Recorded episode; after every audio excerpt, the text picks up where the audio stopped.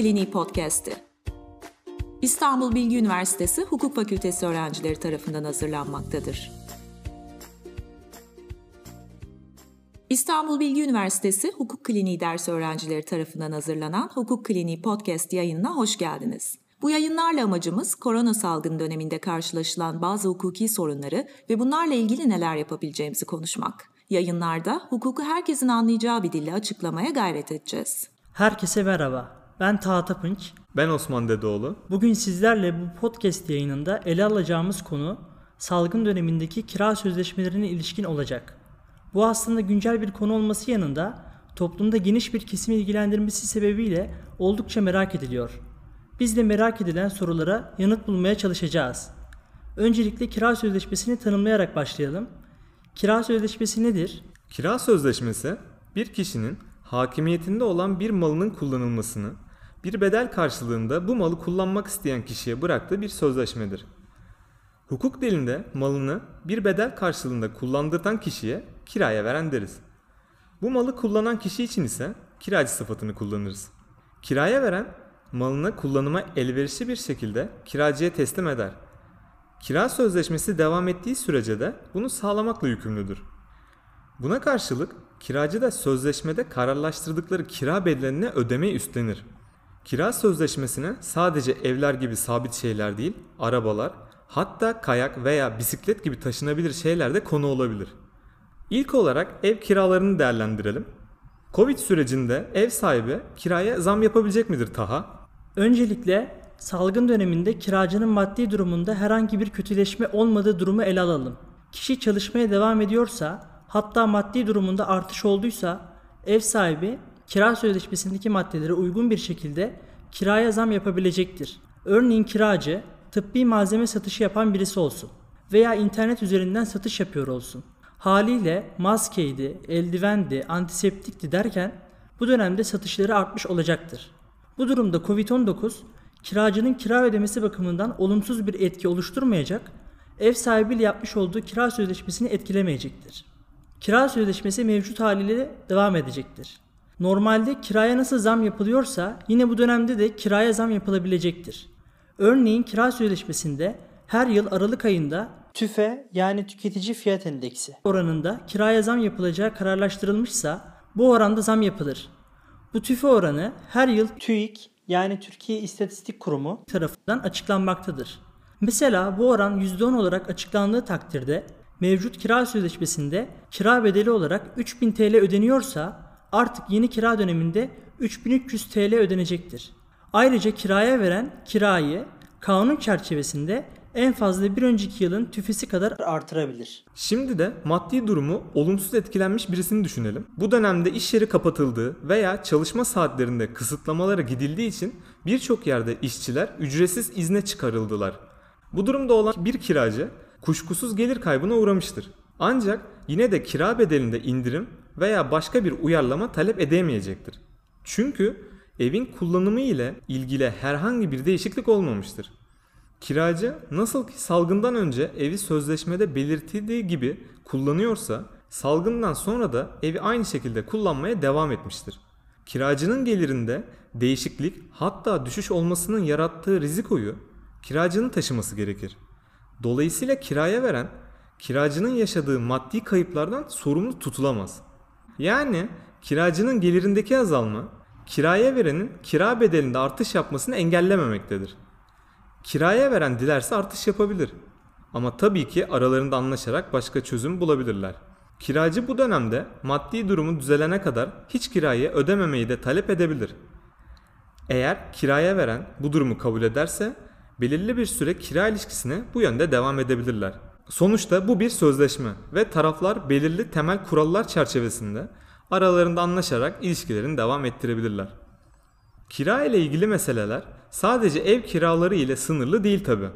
İş yeri kiralarını da ele almak gerekir. Salgınla beraber birçok iş yerinin faaliyetleri geçici olarak veya tamamen kapatıldı. İş yerlerinin kapalı olduğu bu süreçte kiracılar iş yerinin kira bedellerini ödemekte güçlük çektiler. Kiracılar iş yerleri kapalıyken de kira bedellerini ödemek zorunda mıdır? Bu soruyu da iki aşamalı olarak değerlendirmek lazım. Korona salgınının ilk dönemlerinde İçişleri Bakanlığı tarafından bir genelge yayımlandı. Böylece alışveriş merkezlerinde faaliyet gösteren işletmeler, spor salonları, sinemalar, internet kafe ve kuaförler gibi bazı iş yerlerinin faaliyetleri geçici olarak durduruldu. Bu dönemde alışveriş merkezlerindeki kira sözleşmelerinin adeta donduğunu söyleyebiliriz. Niye? Çünkü iş yerlerinin kapalı olduğu dönemde kiraya veren malının kiracı tarafından kullanımını sağlayamaz.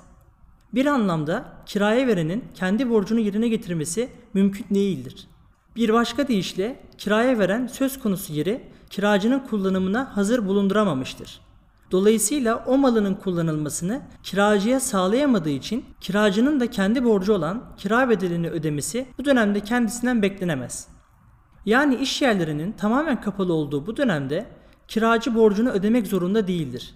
Taraflar borçlarını bir genelgeden ya da bir hukuki nedenden dolayı yerine getirememiştir. Bu geçici bir engeldir.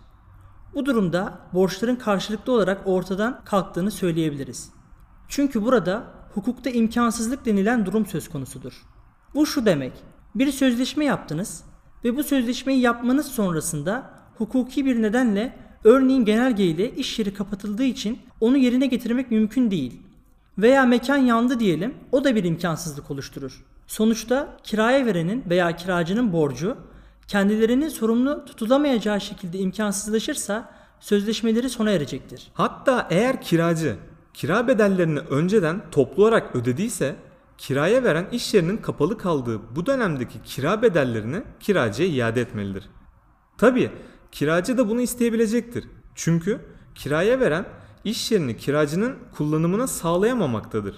Dolayısıyla artık kiraya verenin bu dönemde alacağı para haklı bir sebebe dayanmamaktadır. Bu taleple gerçekleşmezse hukuk dilinde sebepsiz zenginleşme denilen dava yoluyla da olabilir. Hukukta birçok konuda olduğu gibi bu da belirli bir süreye bağlıdır. Bu süre 2 ve 10 yıldır. Yani böyle bir dava açabileceğinizi bu programı dinleyerek bugün öğrendiniz diyelim. Harekete geçmek için 2 seneniz var. Programı Ağustos 2021'de dinlerseniz ve ilk orada öğrenirseniz o zaman 2 seneniz Ağustos'tan itibaren işler. Ama AVM'lerin kapanmasından 10 sene sonra tamamen biter. İadeye dair şöyle bir örnek verebilirim. Kiracı 2020 yılında Ocak ayında bir iş yeri kiraladı ve bir yıllık kirası olan 60 bin TL'yi peşin olarak ödedi diyelim. Ancak Mart ile Mayıs aylarında iş yeri genelge kapsamında faaliyet gösteremedi. Dolayısıyla bu 3 ayın kira bedeli olan 15 bin TL'yi kiracıya iade etmelidir. Başa dönelim. İş yerlerindeki kira konusunu iki aşamalı ele alıyorduk. Şimdi iş yerleri alışveriş merkezlerinde olmayan kiracıların durumuna bakalım. Onların iş yerlerindeki çalışma faaliyetlerini devam ettirmesi bakımından bir engel olmadığı için demin açıkladığımıza benzer bir cevabı vermek mümkün değildir. Yani bu kiracıların kira bedellerini ödeme yükümlülükleri devam eder. Örneğin marketlerin, tıbbi malzeme satan yerlerin, paket servis yapan restoranların veya internet üzerinden satış yapan iş yerlerindeki kiracıların bu dönemde çalışma faaliyetleri kısıtlanmamıştır. Kiraya veren iş yerini kiracının kullanımına hazır bulundurmuştur. Dolayısıyla buradaki kiracılar kira bedellerini ödemelidirler. Ayrıca bu dönemde 7226 sayılı kanun çıkarılmıştır.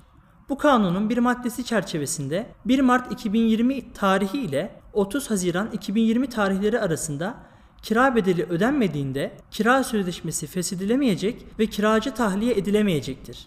Burada tahliye etmek mekanın boşaltılması anlamına gelmektedir. Feshetmenin anlamı ise kira sözleşmesi gibi iki tarafında bir şeyler yapması gereken sözleşmeleri geçersiz kılmak olarak ifade edilebilir. Biraz daha basit bir şekilde söylersek kira sözleşmesi feshedilemeyecek ve kiracı kiraladığı iş yerinden çıkarılamayacaktır. Ayrıca bu durumda kiracının kira bedelini ödeme borcu da devam eder. Sadece bu tarihler arasında kira sözleşmesi feshedilemez ve kiracı iş yerinden çıkartılamaz. Kanunun sağladığı bu kolaylık sadece iş yeri kiraları için geçerlidir. Bu düzenlemenin amacı salgın nedeniyle işleri bozulan kiracılara biraz zaman kazandırmaktır. Aynı bankadan alınan kredi borçlarının icra takibine konulmasında biraz süre verilmesi gibi. Bu konuyu ikinci programda ele almıştık. Kısaca bu kiracının kira bedellerini ödemesini engelleyen bir düzenleme değildir. Bu nedenle 1 Mart 2020 ile 30 Haziran 2020 tarihleri arasında kira bedelleri ödenmediğinde kiraya veren ödenmeyen kira bedellerini faiziyle birlikte isteyebilir. Tabii şunu da eklemek lazım. Covid-19 salgını ile birlikte beklenmeyen, öngörülemeyen ve olağanüstü bir durum ortaya çıkmıştır. Bu beklenmeyen duruma kiracı neden olmamıştır. Bir başka deyişle maddi durumunun olumsuz etkilenmesinde kendisinin kusuru yoktur. Böyle her iki taraf için de öngörülemeyen sonuçlar ortaya çıktığında bu duruma sadece taraflardan birisinin katlanması beklenilmemelidir. Örneğin hafta sonu sokağa çıkma yasağı getirildiğinde spor salonuna gitmek mümkün olmadığı için iş yeri spor salonu olan kiracı ticari faaliyetini devam ettiremez. Dolayısıyla ciddi bir gelir kaybına uğrayacağından sözleşme kurmak istediği ticari çalışmalarla gelir elde etme amacı ortadan kalkar. Hukuk dilinde bu gibi durumları işlem temelinin çökmesi olarak ifade ederiz. Buna rağmen kira bedelini ödemeye devam etmek zorunda kalması bu olağanüstü durumun bütün sonuçlarına iş yeri kiracısının katlanması anlamına gelir. İş yeri kiracısının salgın olmasaydı bu koşullarla kira sözleşmesini hiç yapmayacağını söyleyebiliyorsak kiracının bu sözleşmeyle bağlı olmasını beklemek adil olmayacaktır. Bu durumda iş yeri kiracısı öncelikle uyarlama davası açabilir. Eğer uyarlama mümkün değilse sözleşme feshedilebilir. Uyarlama davası da şudur. Kiracının mahkemeye başvurarak kira bedelinde lehine bir değişiklik talep edilmesidir. Bu davayı açmak için sulh hukuk mahkemesine dava dilekçesi hazırlayıp vermeniz gerekir. Bunun yanında mahkeme veznesine dava harcı ve gider avansı da yatırmanız gerekir. Açılacak bu davada Covid-19 salgını nedeniyle aşırı ödeme güçlüğü yaşadığınızı ve bu duruma düşmenizde kendi kusurunuzun olmadığını ispat etmelisiniz. Hakim bu durumda şartları değerlendirerek aşırı ödeme güçlüğü süresi boyunca kira bedelinde indirim yapabilecektir. Örneğin bu salgın döneminde bir restoran sadece paket servis olarak müşterilerine hizmet verebildi. İnsanlar restorana gidip oturup bir şeyler yiyip içemediler. Dolayısıyla bu dönemde restoranı işleten kişinin gelirinde bir azalma olacağı pek muhtemeldir. Bu nedenle eğer restoranı işleten kişi kiracıysa kira borcunu ödemekte güçlük çekebilir. Hatta belki hiç ödeyemeyecek durumda olabilir. Kiracının ekonomik durumunun bozulması, kiraya veren ve kiracının öngöremeyeceği gelişmeler sonucu meydana gelmiştir. Üstelik uzun süren bu dönemde ekonomik durumunu düzeltmesi de güçleşmiştir. Burada büyük bir ödeme güçlüğünden bahsedebiliriz ve buna hukuk dilinde de aşırı ifa güçlüğü deriz. Dolayısıyla kiracı kiraya verenden aşırı ödeme güçlüğü çektiği bu dönemde kira bedelinde indirim yapmasını talep edebilir. Ya da sözleşmede indirim dışında taraflar anlaşabildiği takdirde başka değişiklikler de yapılabilir. Örnek olarak borcun vadesinin ertelenmesi, gecikme faizlerinin silinmesi gibi. Burada Bursa Bölge Adliye Mahkemesi'nin 28 Eylül 2020 tarihli kararından bir örnek verebilirim. Bahsettiğimize benzer bir durum söz konusu olmuş. Davayı açmış olan kiracı salgın döneminde işlerinde düşüş olduğunu belirtmiş. Salgın süresi boyunca geçerli olmak üzere normalde 23.000 TL ödediği kira bedelinin uyarlanmasını mahkemeden talep etmiş. Mahkeme kişinin aşırı ödeme güçlüğü içerisinde olduğuna karar vererek kirayı 11.500 TL olarak belirlemiştir. Bu karar salgın döneminde olağanüstü şartlar nedeniyle aşırı ödeme güçlüğü yaşayan kiracı lehine uyarlama talebinin kabul edilmesi yönüyle önemlidir. Hakimin sözleşmeyi uyarlaması için bazı şartlar gerçekleşmelidir. Örneğin Ayşe Hanım salgın başlamadan önce kalabalık ve işlek bir caddede iş yeri kiralamış olsun. Bu iş yeri için de sözleşmeye aylık belli bir meblağ ödemesi kararlaştırılmış olsun. Salgından sonra insanlar evlerine kapanmak zorunda kaldığı için bu iş yeri kar edemeyecek ve Ayşe Hanım kira borcunu ödeyemeyecektir. Bir başka deyişle salgın sözleşme şartlarında olağanüstü bir değişikliğe yol açacaktır. Ayşe Hanım'ın öngörmesinin mümkün olmadığı bu değişiklik kendi kusurundan kaynaklanmamaktadır. Ancak bir noktanın da altını çizmek gerekir. Kira bedelinde indirim yapılması dışında kira bedeline faiz işletilmemesi, ödeme zamanı gelmiş olan kira bedelinin ertelenmesi veya sözleşme süresinin kısaltılması da uyarlama davasında talep edilebilecek farklı alternatiflerdir.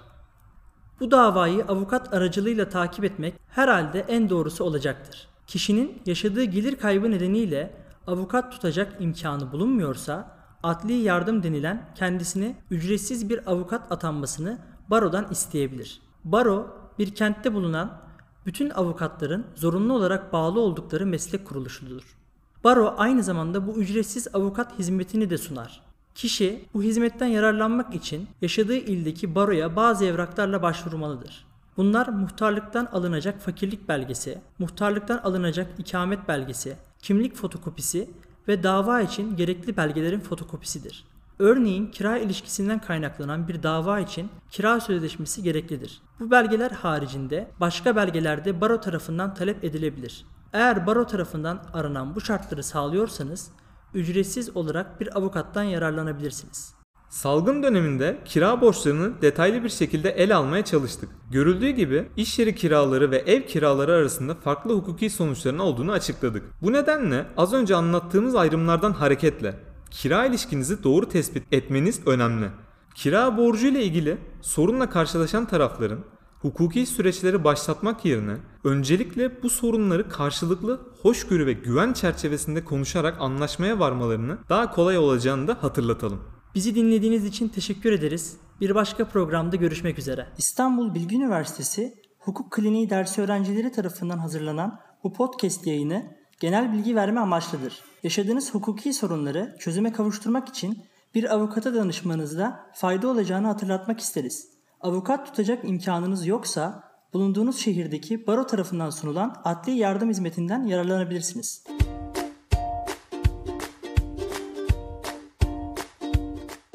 Hukuk Kliniği Podcast'ini dinlediniz. İstanbul Bilgi Üniversitesi Hukuk Fakültesi öğrencileri tarafından hazırlanmaktadır.